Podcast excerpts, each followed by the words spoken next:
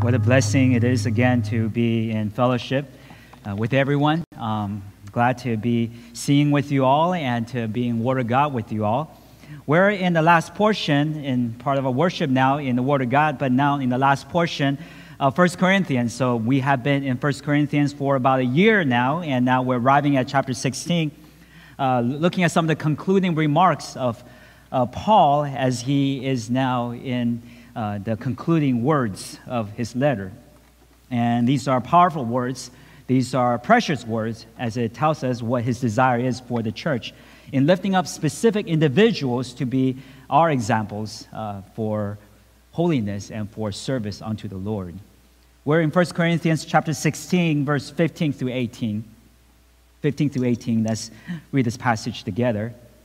And it says, now I urge you, brothers, you know that the household of Stephanas were the first converts in Achaia, and that they have devoted themselves to the service of the saints.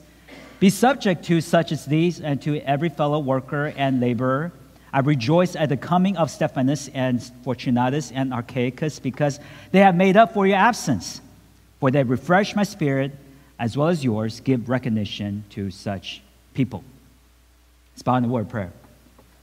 Our Father, we're grateful for this morning. We're grateful that we get to come before you and listen to your word and sing songs. We're grateful for this setting in which we have an opportunity to learn in quietness and in meditation and consideration of what your word says.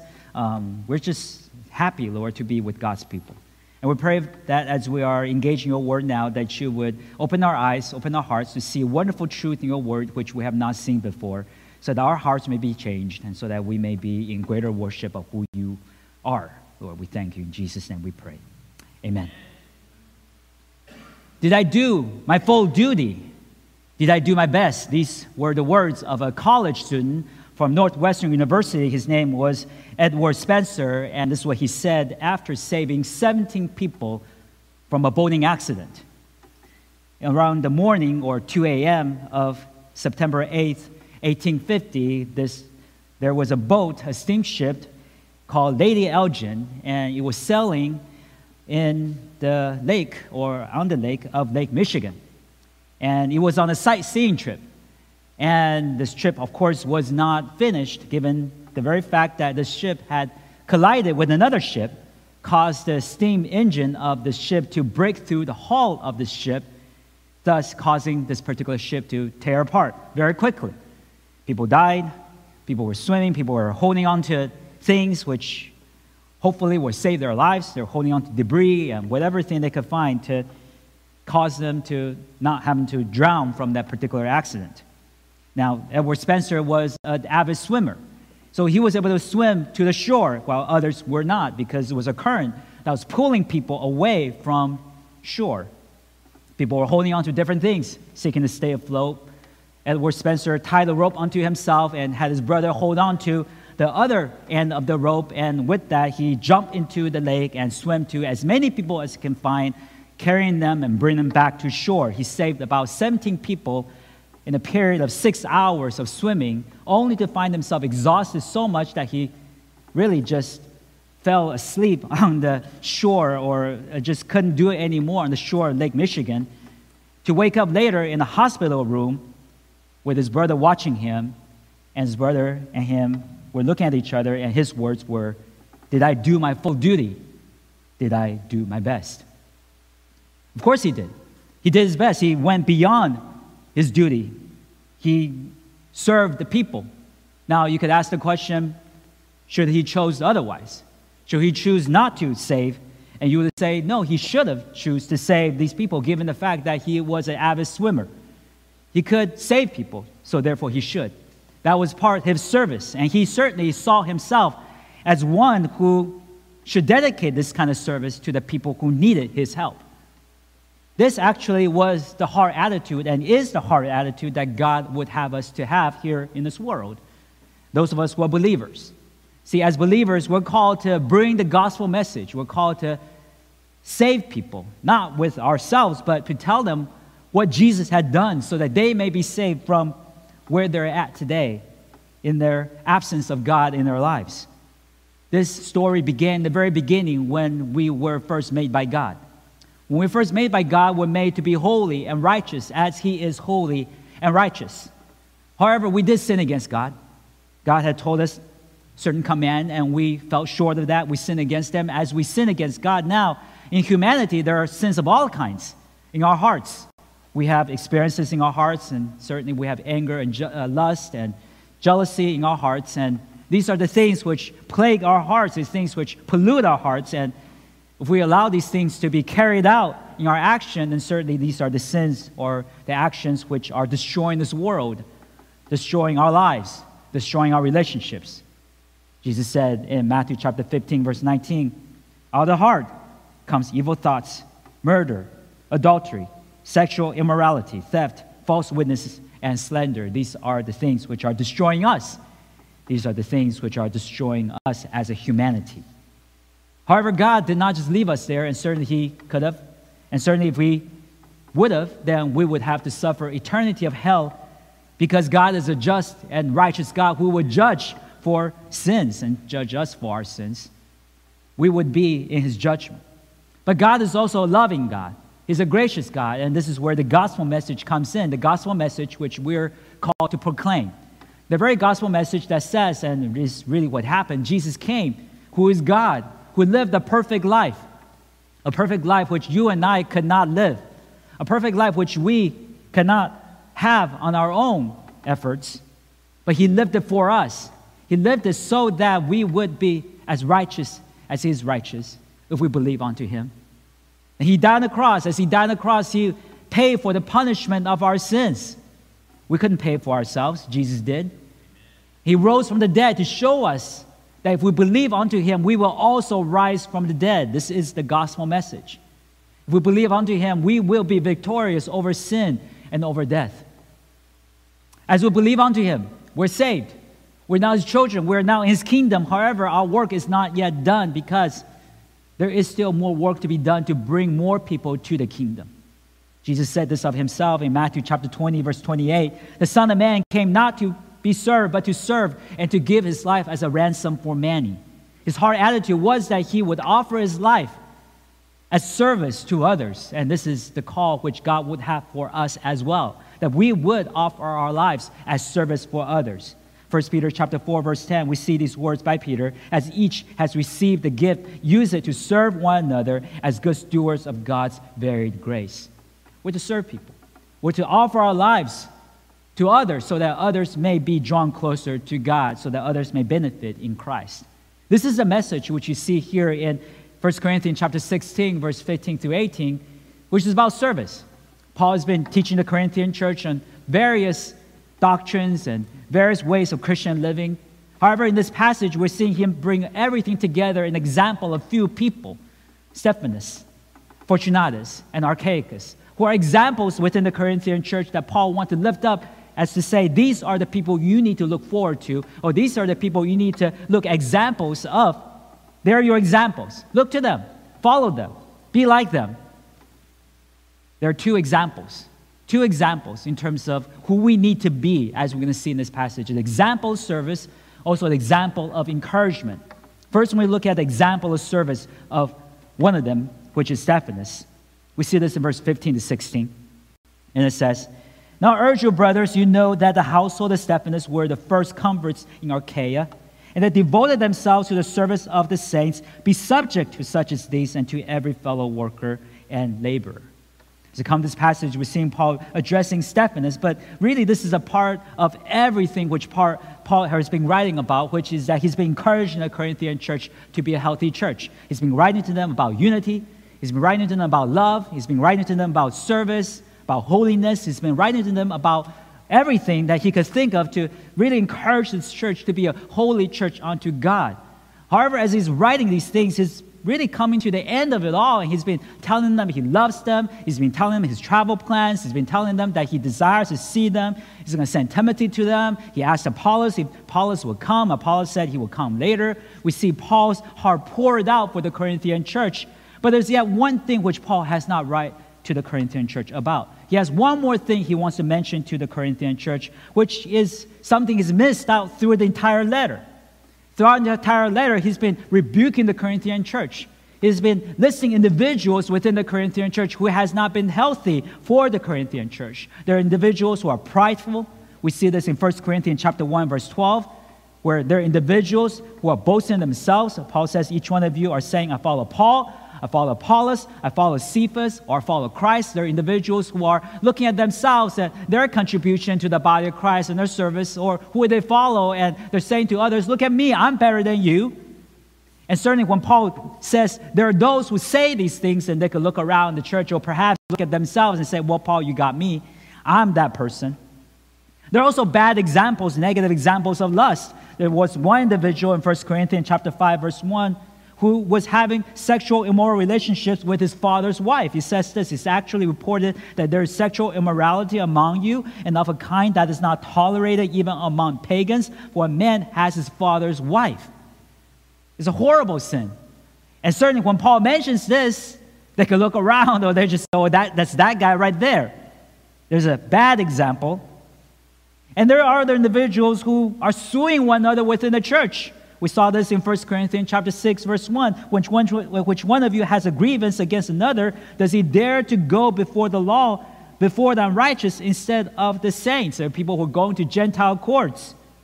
They're going to these courts which are have the authority of the Gentiles, and the two believers just taking advantage of each other, telling wrong things about each other, seeking to defraud each other. 1 Corinthians chapter 6, verse 8, Paul rebukes them in their actions, saying, You yourselves wrong and defraud even your own brothers. You're seeking to go to law with the brothers and take advantage of them financially, try to get every penny out of your brother, get every penny out of your sister. Whoever it is that you feel upset about, you're having this selfish heart, this heart which is unlike Christ, unloving heart toward another brother, another sister in the Lord. Those also who despise the Lord's table. There are people who are going to eat at the Lord's table and they're not waiting for another. People come to the Lord's table, and remember back then, the Lord's table was a table which was combined with a love feast. It was not just the grape juice and the crackers, and you just eat in your pew. They actually had a table, and people actually ate together, and they were looking at each other, and they were fellowshipping with each other, and it was a wonderful time. But then the Corinthian church did not do this. They were eating ahead of each other. We saw this in 1 Corinthians chapter 11, verse 21, 22. It says, For eating, each one goes ahead with his own meal one goes hungry, another gets drunk. What? Do you not have houses to eat and drink in? Or do you despise the church of God and humiliate those who have nothing? There are those who simply did not care for others. They were despising others, they were despising the poor. The poor were coming later, and all of a sudden, there were no food on the table anymore. Paul says, Don't you love others? Don't you consider others? Why don't you eat at home and save this time for your fellowship with your other believers? There were people who were selfish, and certainly when Paul points that out, Paul, in his letter, could cause others to think, well, perhaps that's me, or perhaps that's us, or this other person. And then there are others who are serving in such a way they are prideful, thinking that themselves are better than others. 1 Corinthians chapter 12, verse 21, there are individuals who are saying, I have no need of you. The eye was saying to the hand, I have no need of you. The head saying to the feet, I have no need of you. It is because these are the people who are on stage. Is people who are participating in a way which in service that they're known and there are others who are not known. People perhaps are wiping the table. People who perhaps are cleaning the floor. They're just unknown people within the church and those who are known within the church are saying to those who are unknown i have no need of you. Whether you're here whether you're not it really does not matter. I'm here. I'm the most important person so these are individuals Paul had rebuked concerning when Paul lists these names or this these actions, even though he had not listed names, people could look at one another and say, well, that's you, that's me, that's us. They have bad examples of what not to be throughout the entire book of First Corinthians. So Paul has not done is this. Paul has not given one single good example. Now, certainly he gave himself said, Well, you know, I've given you so, so many bad examples. At least you should imitate me. 1 Corinthians chapter 11, verse 1, we see Paul saying, Be imitators of me as I am of Christ. So Paul himself is living a holy life unto the Lord. He's living a pure life unto the Lord. He's living a committed life unto the Lord. He's living a humble life unto the Lord. And he's calling the Corinthian church to say, Hey, look at me. Look at me. I, I'm the one you should follow. But Apostle Paul actually isn't the one that is with the church of Corinth at all times. He's an apostle. He's the one who travels. He's the one who plants churches. He's the one who's going to different places and sharing the gospel there. And, and his ministry is everywhere within the Roman Empire. So, who within the Corinthian church can Paul point to and say, that is the person you ought to be like? Now, there are many bad examples. We know that. So, don't be like that. But who is the one person you could be like? That's the point of right now. Paul missed it. He said, Well, I actually have to mention this one thing. At the end of my letter, I forgot to mention this man. We see this man, Stephanas, Stephanas, And we see him saying, Now I urge you, brothers, you know that the household of Stephanas were the first converts in Achaia. Begins there. Who is Stephanas? Well, Stephanas is a man and he has a household, and a household could be his family or his servants and whoever is composing of his household. They have dedicated themselves, as we see, in tremendous ways to the Lord. First of all, we see their dedication in the very fact that they're first converts of Achaia. The word first converts actually is the word first fruits. If you look at some other translation, it's the word first fruits. It's actually a better translation to consider the first fruits because Paul is actually getting idea across. The very idea is that if the Corinthian church understand the Jewish knowledge of first fruits is that first fruits are offered to God, and after the first fruits, after you offer the first fruits to God, you will then receive whatever comes to that, comes after that as the blessings of God. We see this in the calling of God and offer the first fruits in Leviticus chapter 23, verse 10 where God commanded these words Speak to the people of Israel and say to them, When you come into the land I give to you and reap its harvest, you shall bring the sheaf of the first fruits of your harvest to the priest. So they're called to give the first fruits to God.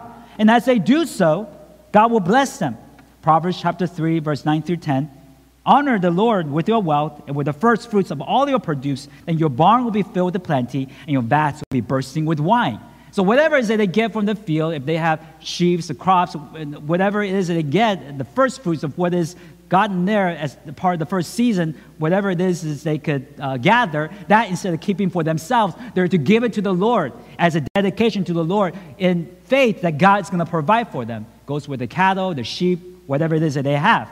And God will promise what God will give to them. He promises so, saying that if you do so, your barns will be filled with the plenty, and your vats will be bursting with wine. This is the promise of God. Now, these people, the household Stephanus, were the first fruits of Achaia. They're the one of the first ones to get saved, and they were the faithful ones. And they could look at themselves and say, you know what, we're the first offerings to God here in the land of Achaia. The, per- the gospel was preached produce coming from the ground, people getting saved. We're the ones first offered to the Lord. We're the faithful ones. And because we're the faithful ones offered to the Lord, now the church of God is flourishing because God has promised to bless the church with people, with ministries, and other things that will make the church flourish. But it is because these men and women who was part of this household are the first fruits of Achaia. They were the faithful ones who were there at first. And Stephanas could have boasted about that.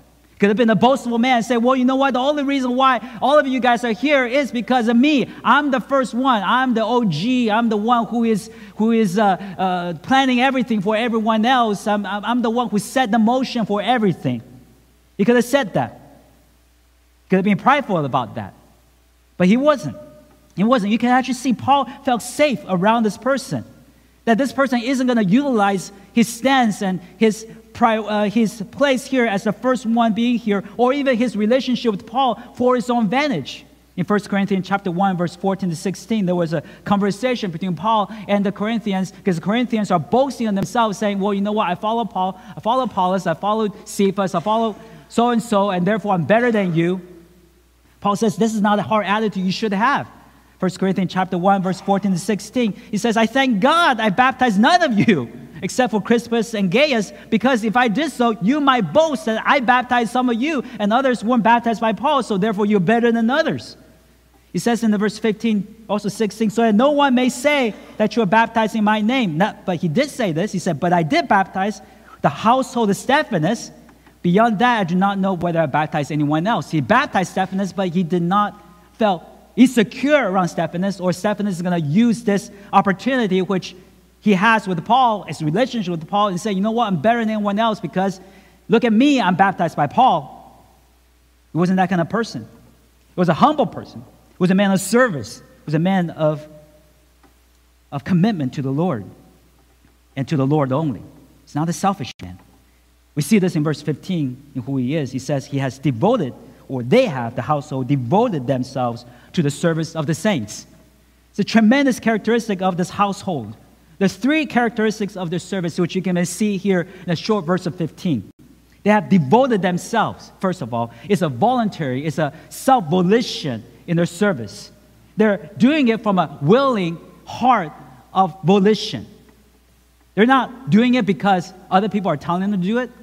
They're doing it because they have convinced themselves to do it. We see this in verse 15. They have devoted themselves. The Greek construction of this word is a middle voice. Now, in the English construction, you might have active voice, meaning that you do something to someone else. You have the passive voice, meaning someone else is doing something to you. But in the Greek language, there's a middle voice. A middle voice meaning means that you are actually doing something to yourself. It's going from yourself back to yourself. That's what this word is saying. The word devoted has a middle voice to it. It is saying that these men or women who are part of this household are devoting themselves. No one is telling them to do it. They're not doing it because they have a boss over them. They're not doing it because someone else is saying, hey, can you do this? They're not doing it because they're signed up to be by others in the ministry. They're doing it because they themselves know that they should be doing it. They assign themselves this job. It is because they understood the right motivation. 1 Corinthians chapter 15, verse 58, Paul says this. Therefore, my beloved brothers, be steadfast, immovable, always abounding in the work of the Lord, knowing that in the Lord your labor is not in vain. He calls the Corinthian church to be abounding in the work of the Lord after he has explained to the Corinthian church the gospel message, the resurrection, the fact that you're going to be in heaven forever, that sin is going to be defeated, death is going to be defeated, and therefore, because of what Christ has done, you need to be abounding in the work of the Lord. This is the inner motivation. You're not doing it because other people are telling you to do it. You're not doing it because you have to do it because now you're signed up and other people will be disappointed if you don't do it. You're doing it because this is coming from you. You're motivated, you're self motivated. These men and women are self motivated. They devoted themselves to the service of the saints. They are casting this vision for themselves. Another characteristic of their devotion is that they've devoted themselves to a ministry. They take ownership of the ministry. They have not come into ministry and say, you know what, I'm going to just do this one thing, this one, uh, one little thing, and I'm just going to walk out. Whether this thing succeeds or not, it really doesn't matter. They devoted themselves to a ministry. We say, we say, how do you see that? Verse 15, it says, they devoted themselves to the service of the saints. The word service is word diakonos, or the, the exact word diakonia, which is here, which comes from the word diakonos, which, which is also the word we get deacons from. They are assigning themselves to be servants for the saints. They assign themselves to be deacons for the church of God. Now we know deacons is something which you've been given the office of. The reason why I begin the office of it is because you have been given a particular role, if you're a deacon or deaconess, to take care of a specific aspect of the church. You're to care for God's people in a specific way. We see this in Acts chapter 6, verse 3, where there was a problem within the church. Now, there are ministries going on all this time, but there's a particular problem in which the widows were not given the proper distribution of food.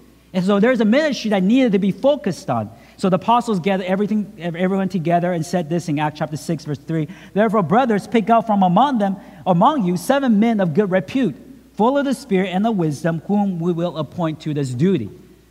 So the apostle getting everyone together and say, we're going to focus on this duty. We're going to focus on this ministry. Now, there are ministries going on throughout the entire book of Acts, even right after the church has been saved. I'm sure that people were encouraging each other, people were serving one another, but there was not a specific area ministry where the deacons are saying, we're going to dedicate ourselves to this aspect of the church.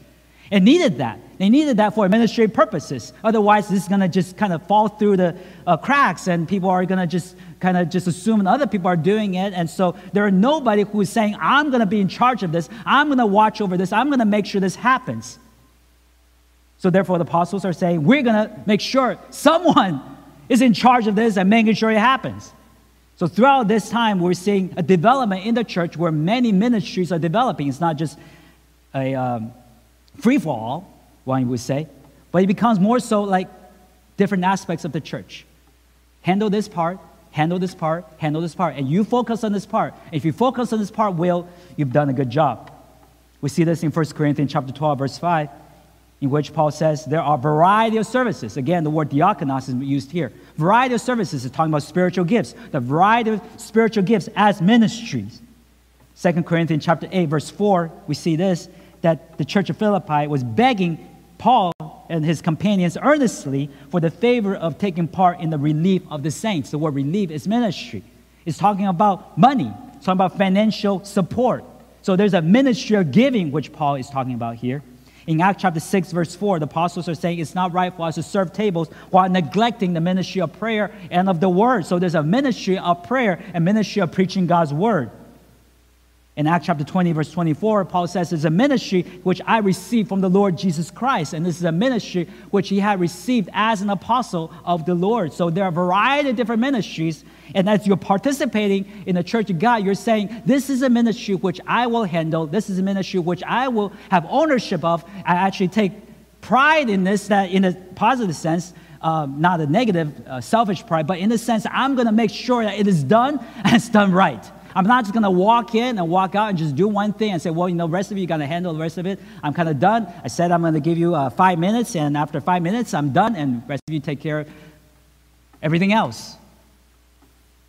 That's not what these men are doing. These men are devoting themselves to make sure it is done. They devote themselves to a service, to a ministry of the saints. Not only so, they also are devoting themselves in a way that's very personal. Very personal. They're personally invested in the ministry. Say, how do we know this? Well, come from the word devoted. The word devoted is the word tasso. It literally means that you are attaching yourself or assigning yourself habitually to a particular practice. That's what it means. So in the King James Version, if you actually turn to a King James Version of the scripture, it actually has the word addicted here. Addicted instead of devoted. Now I know why they changed it because addicted in our culture sort of has carry on a negative connotation. You don't want to be addicted to drugs. You want to be addicted to alcohol because your power, or you're, you're kind of within the power of these substances, and you don't want to be in that kind of position. But back in the days when they actually used the word addicted, didn't have this kind of connotation. And so when the translator translated as addicted, it was actually in a sense of positive addiction. You're attached to the ministry. You're thinking about that ministry. You're waking up, you're thinking about how you're going to get this done. You're going to sleep, you're thinking about how you're going to get this done. When you're away, you're thinking about how you're going to get this done. You're, you're on a vacation, you're still thinking about church. How are you going to get it done for the sake of God, for the sake of the saints? You're thinking about ministry all the time. You're addicted in that way. You're personally invested in the work which God's called you to do. It's a wonderful, wonderful way to perceive ministry. This is the our attitude which we all need to have. We need to be personally devoted. We need to be personally invested. We need to have an ownership of ministry. We need to feel such a way that we're actually motivated in our inward heart to do it. It's not because someone else is telling us to do it, but we're doing it for the sake of the Lord because we are compelled to do it by the Spirit that is within us. There is a wonderful, wonderful characteristic which we see here in the life of Stephanas. And as he does this, the church is called to do this. We see in the verse 16. Be subject to such as these and to every fellow worker or labor. The church is to be submitting to those. Now, these men are humble men. These people are devoting themselves. They're not ones who would carry themselves with an A type personality and say, Well, you know what, look at me, follow me, because I'm such a powerful person with powerful personality. No, they're just servants. And given the fact they're servants, the church had to be very, very intentional to pick them out. Otherwise, other people who have A type personalities, other people who have strong personality or intimidating personality, and come to the church and say, Well, follow me. And these people will be driven out. And those people actually are being followed. Those who are unhealthy or in leadership at that point would be tremendous damage to the church. So Paul actually is instructing the church hey, you need to look for these men who are humble and intentionally subject yourself to them. Intentionally submit yourself to them. It's the word hupotasso.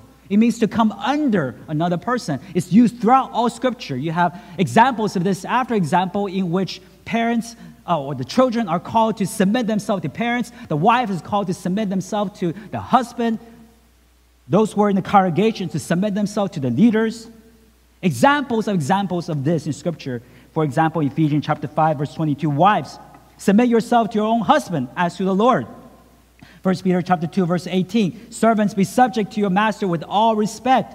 Ephesians chapter 5, verse 21, submit to one another out of reverence for Christ. So throughout the entire scripture, we have communities of home, communities of the church. And within those communities, it wasn't just a free for all where everybody just do their own thing. Even though we're all one in Christ, there is no hierarchy within the body of Christ, but there are different roles. And so the husband is to lead the wife while the wife follows the husband. The church will have leaders, pastors that lead the church, and the church is to select the leaders and follow the leaders. And the parents are to lead their children, the children are to submit to the parents and follow the parents. And in order to have a healthy community, you need to have healthy leadership and healthy followers who will submit to the healthy leadership. This is all throughout Scripture. It's not a free for all thing where everybody just have their say, but there are leaders, leaders who are godly, godly, godly who are leading. And the church is to select those who are godly and call them to leadership, even though we're all one in Christ even though we're all one in Christ. Now, this word subject, this word subject is not a dirty word. It's a word in which we're committing ourselves to the will of God. We're choosing men and women in such a way that these are the men and women who are recognizing who will lead us well. In order to do this, we need to have three hard attitudes before us. See, if a person who is humble before you and who's not going to throw his weight around you, who's not going to just intimidate you to do the things, who's not going to bully you, it is very possible that you might ignore this person. So, throughout Scripture, even in this letter and other letters, we see Paul calling us to humility. If you do not have a humble heart in and of yourself, you're not going to have or find a humble person to follow. It's hard for you to recognize a humble person if you're not humble in of yourself. So therefore, we saw in Philippians chapter 2, verse 3, that we're called to do nothing from selfish ambition or conceit, but in humility count others more significant than yourself. You must have this hard attitude in which you're counting others as more significant than yourself in order to recognize leaders who are humble, who can lead you well. So subject yourself to such men or women. And there also is an intentional deference to them. You must be intentionally deferring to them. Find out who they are and defer to them and what their thoughts are, what their opinions are. This is what Paul is doing to Apollos. When Apollos did not want to come to Corinth, Paul just simply says, okay. In 1 Corinthians chapter 16, verse 12, you know, when Paul asked Apollos to come and Apollos didn't want to come, Paul simply says he will come when he has opportunity. He's deferring to Apollos. Paul had has hard attitude of looking at Apollos as a leader and say, you, I will humble myself before you. I will let you do the leading. I will submit myself to you. And there are also those who Paul valued in his life. You have to value those who are of that nature in the church. In, first, uh, in Romans chapter 16, Paul gave 24 individuals who he valued. He said in Romans chapter 16, verse 3, greet Prisca and Aquila and there's Epaenetus. In verse 6, there's Mary. Verse 6, greet Andronicus and Junia. And verse 8, greet Ampliatus. There are individuals who are very, very important to the church. And Paul wanted to mention these individuals to the church to make sure the church actually recognizes these individuals and submit themselves to them because they are the backbone of the church. It's not those who are flashy. It's not those who are seemingly those who can speak really well, those who have a lot of personality that are leading the church, those who are humble, those who are who are careful to, to defer to others, those who are loving others, those who are going to be there with you through the day in and day out menial tasks. Those are the leaders of the church. You see, this is not something which we would expect in our own lives. There was an argument between the disciples right before Jesus went to the cross. And the argument was, who is the greatest? We see this Luke chapter 22, verse 24. It says a dispute rose among them as to which of them is to be regarded to be the greatest. They were saying, you know what, I'm the greatest because I've been with Jesus longer than you, or I've seen Jesus do this, or I've done this and done that for God. They were seeking to be the greatest. And their conversation is characterized by Jesus in Luke chapter 22, verse 25. It says, The kings of the Gentiles exercise lordship over them, and those in authority over them are called benefactors. Don't we want to be that?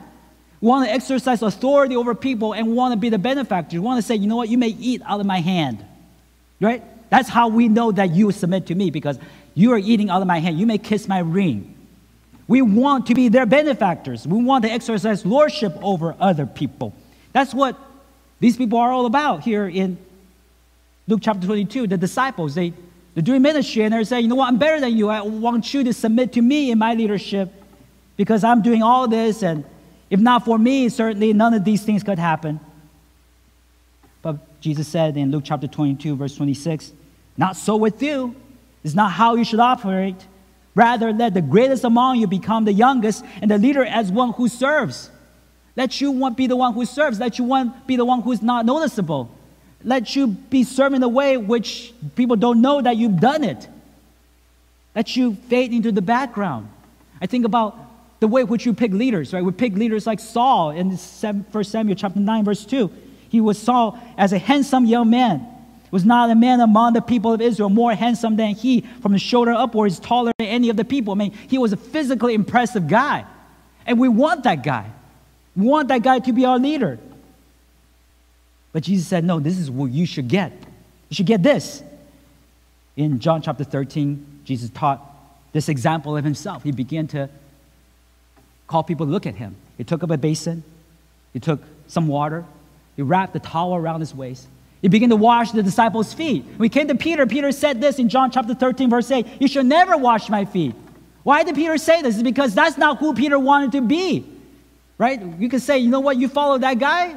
I don't want you to, I don't, I don't want you to be that guy because I'm following you because you're embarrassing me. You're embarrassing me, Jesus. Don't do this, Jesus. Because I don't want to be seen following you while you're doing that. So Peter said, You should never wash my feet. But Jesus says, If I don't wash you, you have no part in me. So Peter then washed. In the end, Jesus said this in John chapter 13, verse 12 to 15. Do you understand what I've done to you? You call me teacher and Lord in your right, so I am. If I then, your Lord and teacher, I've washed your feet, you also ought to wash one another's feet, for I have given you an example that should, you should do just as I've done for you. This is an example. You're not following A type personality leaders. You're following those who will wash feet, those who are similarly, those who are not examples of leadership in this world, but they're examples in leadership within the church. They're humble. They're those who will bend their, their, um, their preferences for you. They're there to serve you. This is what or who Stephanas is. Stephanas is laboring in service. And Paul says, You need to follow him. You need to follow him. There's another example, another example of service. There are those who labor in encouragement. Encouragement. We see this verse 17 through 18. He says this I rejoice at the coming of Stephanas and Fortunatus and Achaicus because they have made up for your absence, for they refresh my spirit as well as yours. Give recognition to such people. So you have two other men who are here. There's Stephanas, which we talked about. There's also Fortunatus, Achaicus, and we really don't know much about these two other people. Fortunatus is, uh, is a Latin term that means the blessed one, and Achaicus simply means the one who is coming from Achaia, which is everybody else in that region. So these are not men we know much about, but we all know we could know more about them, perhaps through other parts of Scripture. We know in verse 17, Paul says that what they've done is this they have made up for your absence. They made up for your absence. So, what the Corinthian church did is that they sent these men to Paul in Ephesus to represent them. There's a correspondence that is already happening between Paul and the Corinthian church before the letter of 1 Corinthians. You might think the letter of 1 Corinthians is the first letter that Paul has written to the Corinthian church. It is not. It's the second letter. Actually, Paul wrote four letters and we lost two, so therefore we only have two left. The first Corinthians actually read the second letter, and the second Corinthians actually the fourth letter. The reason why we say this is because Paul had referred to his first letter to the Corinthian church in the letter of 1 Corinthians. We see this in 1 Corinthians chapter 5, verse 9, where Paul says, I wrote to you in my letter. I wrote to you in my letter, a previous letter before 1 Corinthians. There's a letter which he wrote to the Corinthian church, telling them several things regarding who they should be. And the Corinthian church actually wrote back to Paul in 1 Corinthians chapter 7, verse 1. It says, Now concerning the matter which you wrote. So Corinthian church had written back to Paul to tell Paul what they thought about his first letter to the Corinthians. And how did that letter arrive at the hands of Paul? Well, it is likely arriving at the hands of Paul because of these three people who brought the letter to Paul Stephanas, Fortunatus, and also Achaicus. So there's an interaction between Paul and the Corinthian church on behalf of these men. And these men actually had effect upon Paul. Paul loved these men. Verse 17, he says, I rejoice at the coming of Stephanas and Fortunatus and Achaicus. Why? Because, verse 18, they refresh my spirit. These are men who refresh Paul. The word refresh literally means rested. It's the same word used by Jesus in Matthew chapter 11, verse 28, where Jesus says, Come unto me, all who are heavy laden and labored, and I will give you rest. If you're laboring, you're heavy laden, I will give you peace, I will give you rest. The very word rest is the word refreshed, which we see here in verse 18. These people cause Paul to feel refreshed, to feel rested. Now, this is the same word or same connotation which you would have if someone recharges you. Perhaps the best way to understand what these men are doing for Paul is to understand the negatives, which is that there are individuals who drains you, right? Individual who drains you, and I'm not talking about anyone here. I love everyone, and we all know we love one another. But there are individuals in our experiences, we, whether it be our coworkers or whether it be our boss, right? We feel drains us, right? These are individuals who are always asking us to do things, who's not appreciative of us, who, who is uh, taking advantage of us, individual who drains us, and we, we just do not want to have contact or we want to limit our contact with these individuals. This is not who these people are. These people actually end up refreshing Paul, they recharge Paul. The opposite of being draining. These are the people who make Paul feel like he can continue on in ministry. We have these people in our midst, do we not? Individual who sit with you, you come to church and feel sad and depressed, you don't feel like you can go on anymore. Individuals sit with you and talk with you and encourage you, and they would just they would just be there by you and with you, and you say, you know, I'm not taking up too much of your time. No, you're not. We just want to pray with you, and after you pray with this person, you just feel rejuvenated to continue on in your service, in your work for the Lord. When you first come in, you're rejected, uh, you're dejected, you're, you're, you're sad and depressed, you feel like you're undercharged. But now, after that conversation, you feel like you can go out and face the world again. This is what these people are doing. Fortunatus and Achaicus and Stephanas, they're of, of a recharging nature for Paul. They're not pastors who go back to their room and just kind of study and never be in contact with people. They're people who are with you, who are by you, who will never ever feel, make you feel that they're not, in, not wanting you to be there. They're people who recharge you, they refresh your spirit. So Paul says in verse 18, what you need to understand is this the whole church need to be like this. The whole church need to be like this. Verse 18, we see Paul saying, give recognition. Give recognition to them. Put them on center stage, put them on, uh, on, on the podium, put them, put them where people can see them so that people can follow them as examples, so that people can look to them and say, be like them. Give recognition to them, submit to them, because these are precious folks within the church. See, we need people like this within the church because we all go through suffering at times, do we not? And sometimes suffering and tribulation and temptation all come to us at the same time. We're going through some physical things with our lives, and all of a sudden, Satan comes to us with a temptation. We're, we're just drained, we're, we're tired, and we're, we, we, we're tempted, and, and we want this to stop, and we're coming to the body of Christ, and we're seeking for help. And this is what Job had been going through. In the book of Job, he had his family taken away. He has his possessions taken away. His wife was now cursing him. He's now with boils and different kind of sicknesses in his body. His friends came.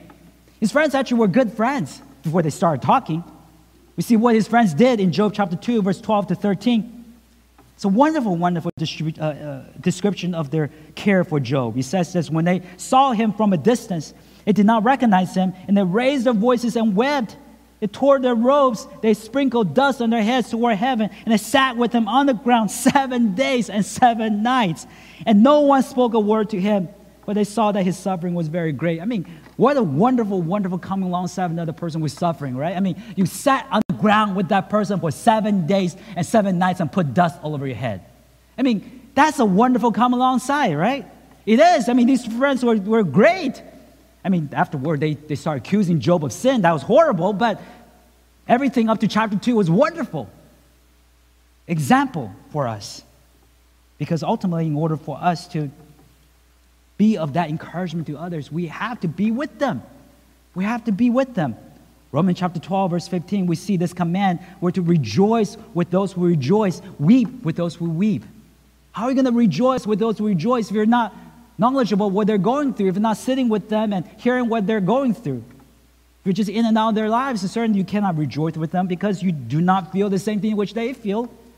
You cannot weep with those who weep because you do not feel what they feel. You cannot sympathize with them because, again, you're just in and out. in and out of their lives, in and out of the church, in and out the body of Christ. But in order for you, in order for you to carry this out, in order for you to be such example encouragement to others, you have to be present. You have to be available. Because ultimately, all of us, eventually, at some point in our lives, we need this. I think about the times where in my trials and, and times where in my temptation, in my own mind, my heart turns dark. Turns dark. I don't know about you. Mine does. I start thinking evil thoughts about people, It's evil thoughts about God. God, why are you doing this? Oh, this person doesn't care about me, and this person just have no notice of me, even though I'm doing this for them. And I have people come to me as a pastor, and they, they struggle with this because I know I struggle with this. I know congregation do struggle with this as well. Problems in their own lives, nothing to do with me. Now, but they're not complaining to me and saying, well, you don't care about me, or the body of Christ doesn't come alongside me. And they're having evil thoughts. And so many, of us, so many of us could have that, right? We could have evil thoughts about God, saying, God, why did this happen? Or, or this person and that person or that pastor, whatever, is, is this and that. Because we have a sin nature. And the reality is that we need others to pull us back in because we ran out of energy. We need people to pull us back in, point us back to Christ. We need to be energized again to think in the rightful way. Philippians chapter 4, verse 8. Paul says, Brothers, whatever is true, whatever is honorable, whatever is just, whatever is pure, whatever is lovely, whatever is commendable, if there are any excellence or anything worthy of praise, think about these things. We need to have these things in our hearts, but if we're just by ourselves, isolated, then it is very hard for us to be in these thought processes. We need others to come alongside of us and say, hey, you need to, you need to know that God's good. You need to know that people love you. You know, you, you, know, we have these thoughts, right? Where people don't care for me. Have you seen that person, what he's done for you? Remember that this person did this for you? Oh, yeah, yeah, I, I totally forgot about that. Totally forgot. Because we're captivated by our evil thoughts. We just need people around us to be available for us to tell us what we need to hear. Care for us in such a way. See, throughout Scripture, it's never about ability. It's never about ability. Stephanas and Fortunatus and Achaicus weren't praised for their ability. It's not like these people have tremendous ability that they could use to serve the people of God. What they did have was this, though they had availability. It's not ability, it's availability. They were available, available for people, available to serve people, available to be in the presence of people. I think about a wonderful exhortation of Jesus in Matthew chapter 10, verse 42. He said this Whoever gives one of these little ones even a cup of cold water because he is a disciple, truly I say to you, he will by no means lose his reward. Just a cup of cold water. How many of us struggle in our ability to give a cup of cold water? No, it's not about ability. It's about your availability. The reason why you do not give a cup of cold water is because you are not available to do so. You're not present, or you just simply don't want to do it. You're not, you're not there to care for the individual's needs. But if you're there and you know of the need and you care enough, then certainly even offering a cup of cold water, Jesus says, you will by no means lose your reward. It's about you being available. And as you're available, it becomes a habit of your life. I think about wonderful, wonderful interaction between Jesus and the, the, the sheep and the judgment of the sheep and the goats in Matthew chapter 25. Jesus said this in Matthew chapter 25, verse 35. When, when I was hungry, you gave me food. I was thirsty, and you gave me drink. I was a stranger, you welcomed me. I was naked, you clothed me. I was sick, and you visited me. I was in prison, you came to me. You did all this for me, Jesus was saying to the righteous. And the righteous responded this way in verse 37 Lord, Lord, when did we see you hungry and feed you, or thirsty and give you a drink? When did we see you stranger, welcome you, or naked and clothe you? When did we see you sick and in prison visit you? When did all this happen? I don't remember. And Jesus said, Well, because you've done it for the least of these, you've done it for me. But for the righteous, they're not counting it. It's become a habit of their lives when Jesus comes to them and say, You've done all this for me. And they're saying, When? When? I don't remember the things I've done for the Lord 20 years ago. Do you? I don't. But it's wonderful what? That the Lord remembers. God remembers. For you, it's just a habit of life.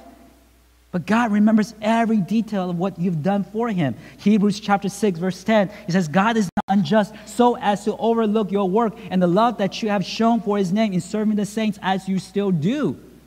What a wonderful interaction between us and the Lord when we come before the Lord and God says, Well, you've done this for me, that for me. It's like, man, that's like, I felt like eons ago, but I just did it because it was my heart. I gave a cup of cold water to the individual. I'm thankful that what I've forgotten, you remember.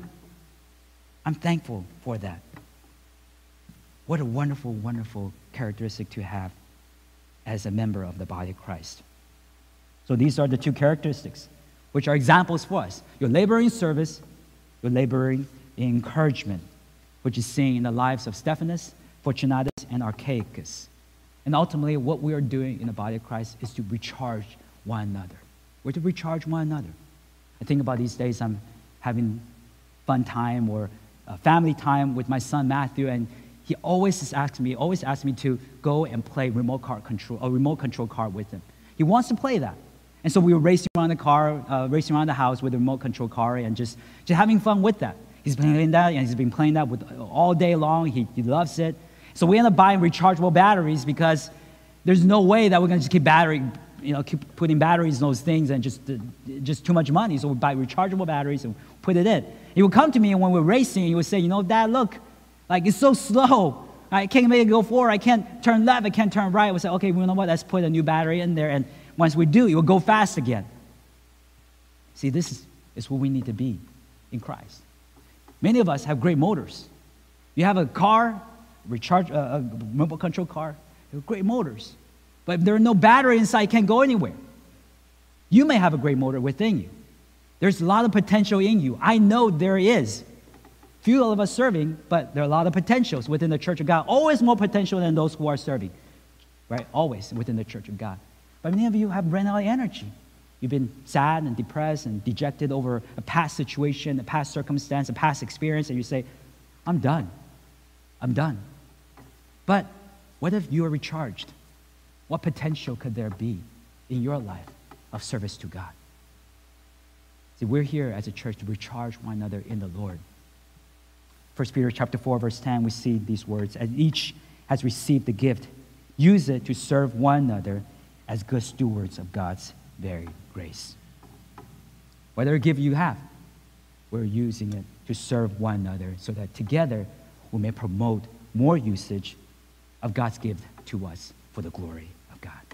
Let's pray. Our Father, we are grateful that we get to come to this passage and, and look at how you are working our lives in ways that are very personal. We know, Lord, that ministry and church is not just something which we do, but it's something which we are. We pray, Father, that we would learn from the examples more and more so in our lives. Example, Stephanas, Fortunatus, Achaicus, in which they're making ministry and the work of service to the saints to be a part of who they are. Help us, Lord, to arrive at that position. Help us, Lord, to see life as you would see life. Lord, it's not about ourselves, it's about you. We thank you, Lord. Motivate us, Lord, for your glory. In Jesus' name we pray. Amen. Amen.